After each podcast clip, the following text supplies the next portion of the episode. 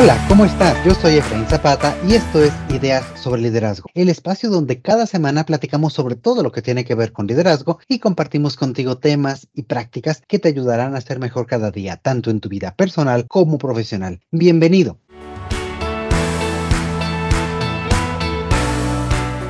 El día de hoy me acompaña nuevamente Edgardo Bustamante. ¿Qué tal? ¿Cómo estás, Edgardo? Hola, Efraín. Muy bien, gracias. Muy contento de acompañarte en este episodio para aprender junto con nuestra audiencia a través de sus preguntas. Es muy importante recibir sus comentarios para tocar aquellos temas de su interés y ayudarles a aclararlos. Exactamente. Y sabemos, sabemos que ustedes que nos escuchan tienen pues diferentes inquietudes, curiosidades, desafíos que viven en su trabajo y en otras esferas de su vida donde el liderazgo es importante. Y hemos recibido muchas preguntas excelentes de todos ustedes de toda nuestra comunidad. Así que el día de hoy, como ya es costumbre, queremos darte ese espacio para abrir el diálogo y dar respuesta a algunas de estas preguntas. Así es, Efraín. Y por lo mismo, muchísimas gracias a todos por compartir sus mensajes y ayudarnos a continuar la conversación. Recuerden que desde consejos sobre liderazgo hasta trucos para la productividad, pasando por explorar temas de desarrollo personal y profesional, tú pones el tema. Envíanos tus inquietudes al correo electrónico que ya conoces, hola arroba ideas sobre liderazgo.com y quizá tu pregunta sea la próxima que respondamos al aire. Así es que iniciemos. Excelente, adelante Edgardo.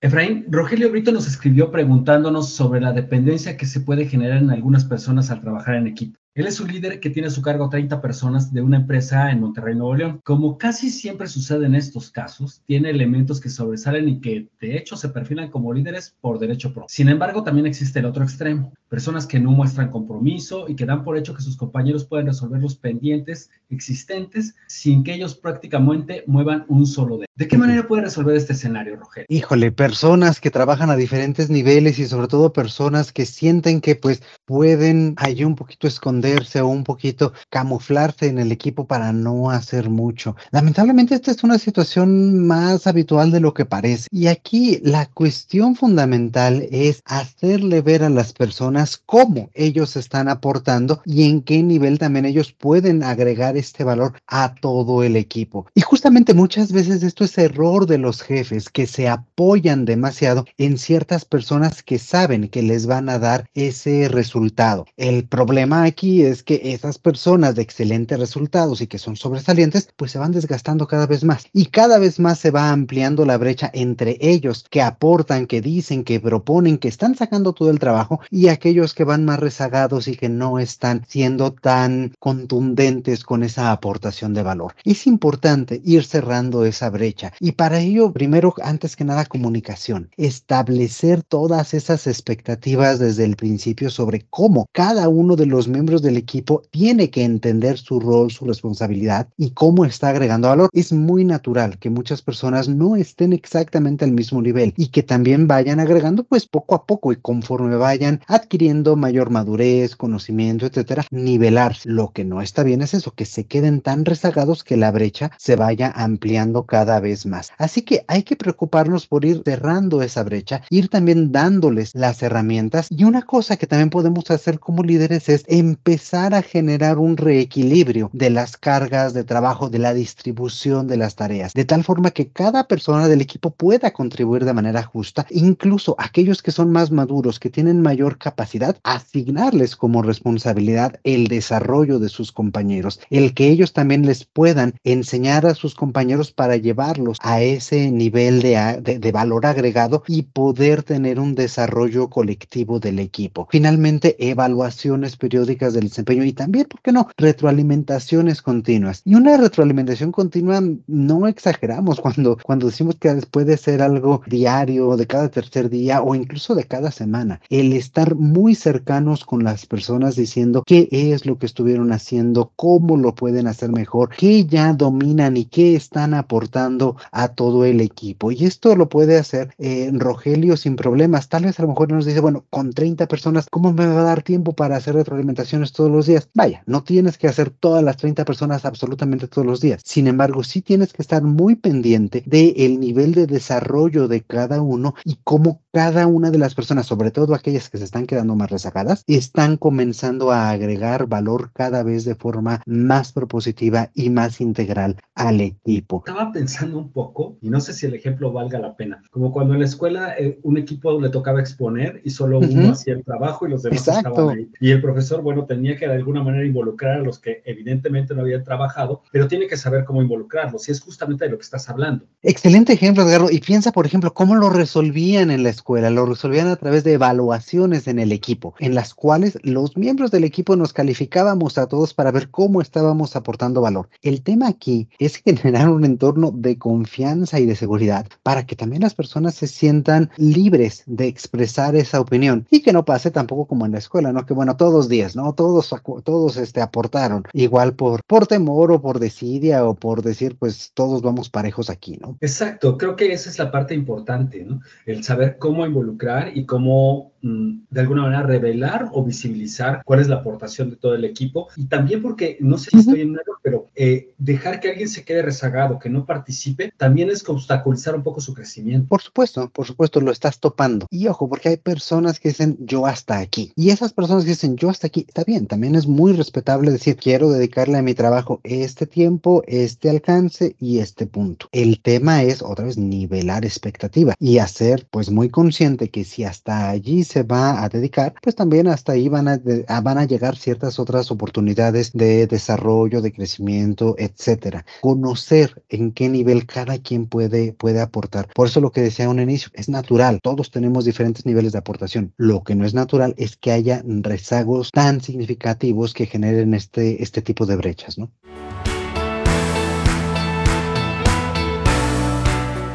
Y fíjate que justo mencionaste eh, un tema de seguridad psicológica, el, generar un entorno de seguridad que es tan importante en los equipos. Y en este tenor va la siguiente pregunta que, que nos llegó a través de Hugo Cárdenas desde Bogotá. Él pertenece a una empresa de publicidad. Parte de su trabajo es la generación de ideas y propuestas, lógicamente. Tiene una compañera que aporta ideas realmente innovadoras y muy efectivas. Sin embargo, siempre busca contactarlo a solas para comunicarse. Hugo le preguntó la razón por la que sucedía esto y ella le contó una mala experiencia en su trabajo anterior en donde incluso hubo hasta burlas sobre sus aportaciones. ¿De qué manera puedo empoderarla, Efraín, y darle seguridad para expresar libremente lo que piensa? Muchísimas gracias, Hugo, por compartirnos esta, esta inquietud, esta también experiencia de tu compañera. Aquí es importante identificar el tipo de relación que hay entre Hugo y, la persona. Puede ser una relación lateral, es decir, que sean tal cual compañeros, puede ser que haya una relación de, de jerarquía, de autoridad, que Hugo sea, por ejemplo, el líder de, esta persona o que hay algún otro tipo de, vinculación, incluso cliente-proveedor interno. Eso es importante porque también va a determinar un poquito el tipo de acciones que podemos tener con esta, con esta persona, con esta compañera Hugo.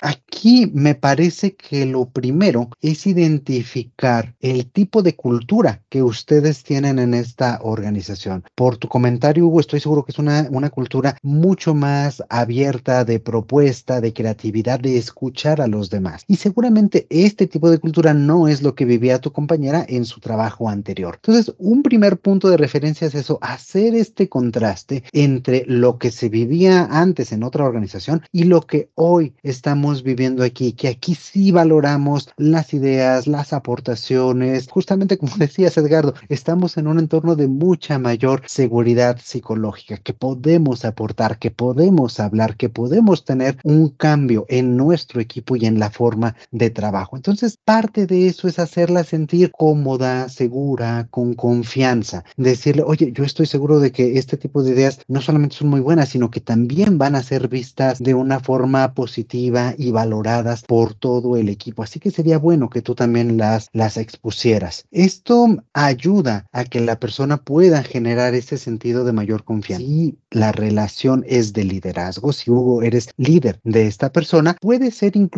un poco más asertivo en este tipo de comentarios, planteando justamente tus expectativas. Oye, yo sé que tú tienes muy buenas ideas porque me las has planteado. Mi expectativa contigo, mi objetivo contigo es que estas ideas no me las platiques únicamente a mí, sino que las externemos en todo el equipo para poder eh, agregar valor, para poder tener esta creatividad, esta innovación, estas ideas, que pues básicamente es el, es el valor que aportamos no solo como equipo, sino como organización en una empresa de publicidad. Y a partir de allí también puedes identificar de manera un poco más transparente, pues cuáles son los obstáculos que ella tiene para, para expresarla. Eh, si es un tema de justamente de esa cultura anterior, si aunado a eso hoy en día, pues tiene miedo de expresarse por alguna otra razón, si no se siente cómoda con el equipo con el cual tiene que expresarse, por qué no se siente cómoda, etcétera. Ya como líder puedes ejercer también una indagación mucho más profunda sobre este tipo de situaciones particulares que te ayude a construir una respuesta pues mucho más concreta, mucho más asertiva e incluso involucrar al equipo. Por ejemplo, si en el día de hoy está compartiendo las ideas contigo y tú las estás llevando al equipo, también vale mucho la pena hacerla sentir integrada. Es decir, esta idea, por cierto, en el foro en el que estemos todos, es de fulanita de tal, así que yo la quiero reconocer y quiero que le agradezcamos mucho esta idea, ¿no? Y entonces eso también va empezando a dar pequeños pasos para que esta persona se sienta más cómoda, para que vea cómo está integrando estas ideas en la solución que se está generando como equipo y que poco a poco pueda irlas aportando de una manera pues más, más asertiva, con más propuesta, con más iniciativa de su parte. Y sobre todo involucra al equipo. También anímalos a que ellos le pregunten, que ellos la tomen en cuenta, que ellos también estén enterados de que parte de tu expectativa, si fueras un líder, que se posicione cada vez más.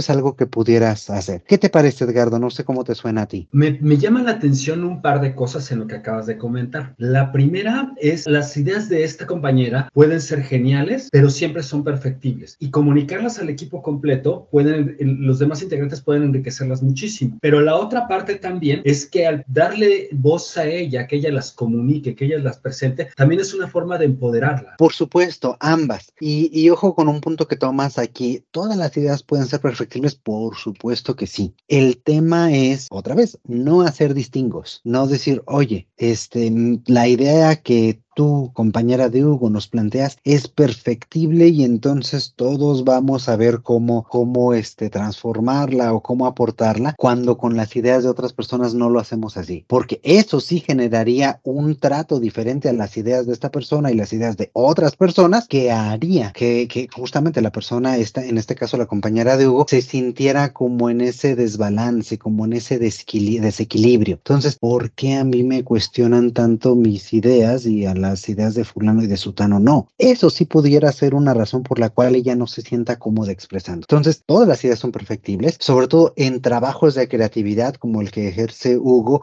es muy válido el ir aportando, ir cuestionando, ir construyendo juntos las ideas, porque lo que estamos vendiendo, el valor agregado que estamos dando es esa creatividad, sin que ese cuestionamiento o ese perfilamiento de las ideas se vuelva un cuestionamiento negativo, se vuelva vuelva algo que la haga sentir mal. Siempre hay que co-crear, hay que construir juntos estas soluciones y pues tomar a las ideas de todos de la misma forma, ¿no? Es una cuestión de lenguaje, estás tocando ahí, muchas veces a lo mejor cómo se lo dices o más bien es la dinámica que generas. Yo creo que es la dinámica que generas. Por supuesto, puede haber temas de lenguaje, sí, sin embargo, si ese mismo lenguaje lo tenemos con las ideas que tiene Edgardo y con las ideas que tiene la compañera de Hugo, no hay distingo, estamos en el mismo nivel. Sí, estamos generando dinámicas diferentes para las ideas de Edgardo, porque Edgardo es muy bueno y estamos generando otro tipo de cuestionamientos, incluso con el mismo lenguaje, pero con esta otra persona, con la compañera de Hugo, allí es donde estamos generando este desbalance, no estamos siendo equitativos. Excelente, bueno, y último, ¿cómo este tipo de cuestiones también para la salud mental y el bienestar de las personas son tan importantes, no? Exactamente, es buscar el bienestar de todos los individuos, buscar el bienestar del equipo y pues también en la medida en que todos estemos bien vamos a poder aportar valor.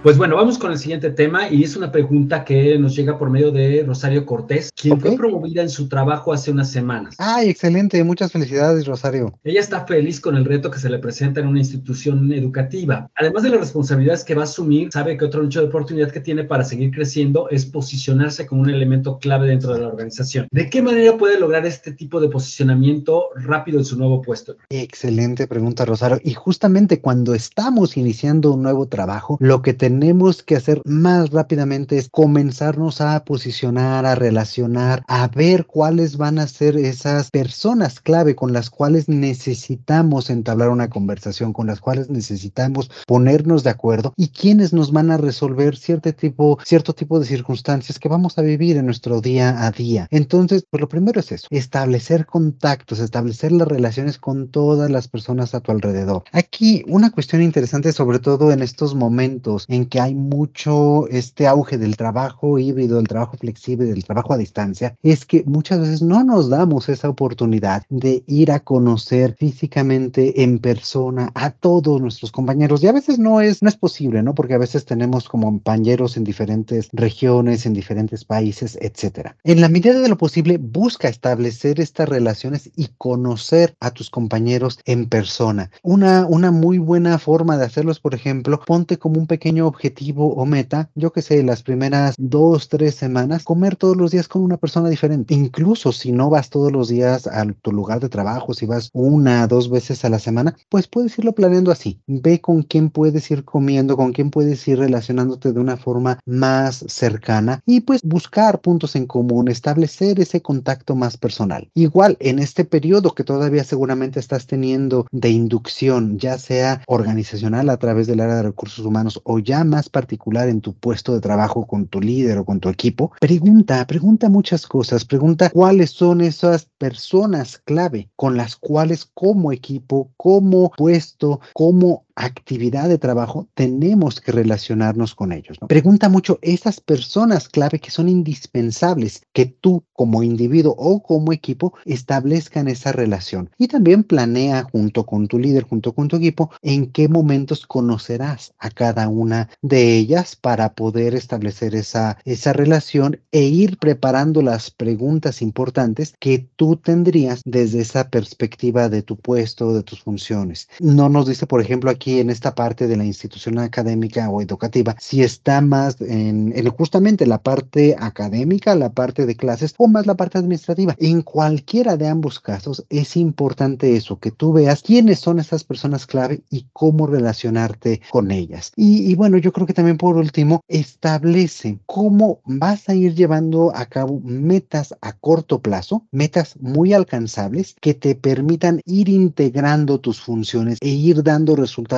rápidamente, aunque sea en, en aspectos como chiquitos, en funciones pequeñas, no en todo tu proceso, sino a lo mejor conforme vas adquiriendo tus funciones y responsabilidades, es decir, ya tengo dominado esto y en esto ya estoy generando resultados. Y otro, ya tengo dominado esta otra partecita y ya estoy generando resultados. Así, ir estableciendo metas muy a corto plazo, muy puntuales, pero que te permitan ir agregando rápidamente valor y tú también ir con tu líder y decirle, ya estoy eh, teniendo este nivel de dominio en este tipo de funciones. ¿Qué sigue? ¿Cómo lo hice? Dame retroalimentación. ¿Con quién me tengo que acercar? ¿Quién me puede enseñar? Todo eso te va a ir ayudándote a posicionar y a establecer relaciones pues cada vez más, más efectivas. Te voy a dar un consejo que me dio mi papá justamente cuando, cuando adquirí mi primer trabajo. Y él me decía, a partir de ahora, desde este momento en que tú estás entrando, tendrían que pasar aproximadamente dos, tres meses para que tú conozcas perfectamente cuáles son todas las funciones en tu área. Y a partir del día de hoy, tendrían que pasar aproximadamente cuatro a seis meses para que tú conozcas perfectamente todo el proceso en el cual se agrega valor en toda la organización. Y es es conocer a tu equipo, conocer a tu área, conocer a tu organización y a partir de allí, pues establecer este posicionamiento. ¿Qué te parece, Edgardo? Me parece súper interesante dos cosas. La primera es que esto de que decías de las, de las tareas que parecen pequeñas, que, que o poco significativos a lo mejor, son pasos de bebé, ¿no? Lo que se conoce como pasos de bebé. Es un paso a la vez, no quererse comer todo de un bocado, sino ir avanzando paulatinamente de manera gradual para poder ir logrando este posicionamiento. Y la otra, lo importante que es conocer todo lo que se, lo que digamos, los intestinos de la, de la organización, ¿no? Cómo, dónde están las partes clave, cómo funciona, cuál es el valor y dónde puedes posicionarte tú dentro de todo ese universo. Exactamente, exactamente. Conocerte más tú cómo estás aportando valor, no a nivel equipo, a nivel área, sino literal, a nivel organización. Y en la medida en que comprendamos mejor a toda la organización, vamos a poder tener esa visión más amplia de cómo yo estoy agregando valor.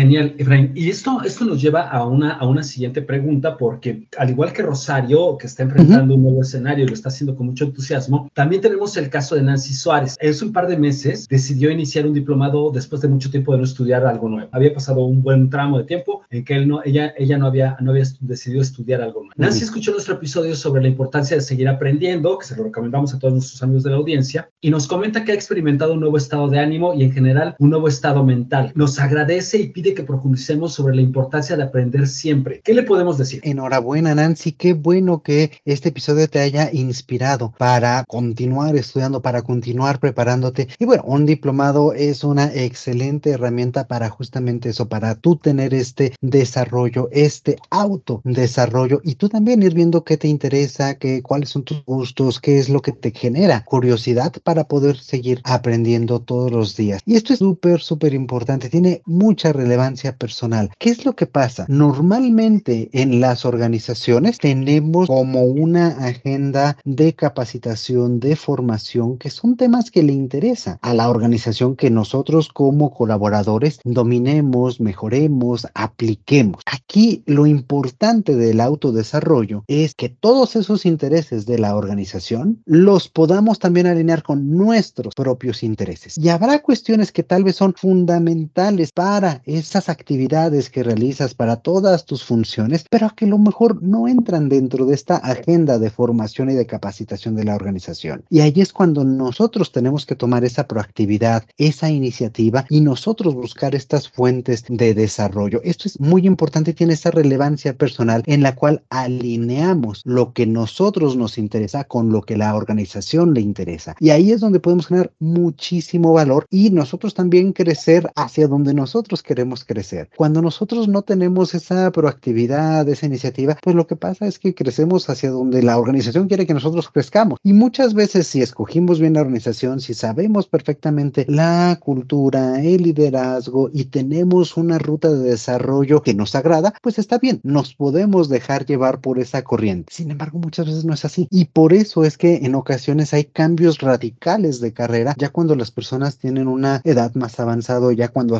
han madurado mucho organizacionalmente, porque la organización los llevó a cierto lugar de desarrollo donde a lo mejor ellos no se veían o donde son temas que a lo mejor ya no les terminan de encantar. Es importante entonces tomar esa proactividad, esa iniciativa y tomar ese tipo de decisiones. Y, y bueno, esto también nos sirve porque cuando alineamos perfectamente esos intereses de la organización con nuestros propios intereses, este es un gran argumento para acercarte a la organización y poder explorar las posibilidades de tener apoyo, de tener recursos, de cómo podemos incluso negociar con la organización para que nos ayude en la inversión que estamos nosotros generando para este autodesarrollo. Es decir, muy literalmente que a lo mejor ellos puedan aportar cierta parte de la matrícula que tú estás generando con esta con este diplomado. Eso nos da esa ese posicionamiento también, ¿no? El nosotros yo me estoy preocupando por mi desarrollo y por mis funciones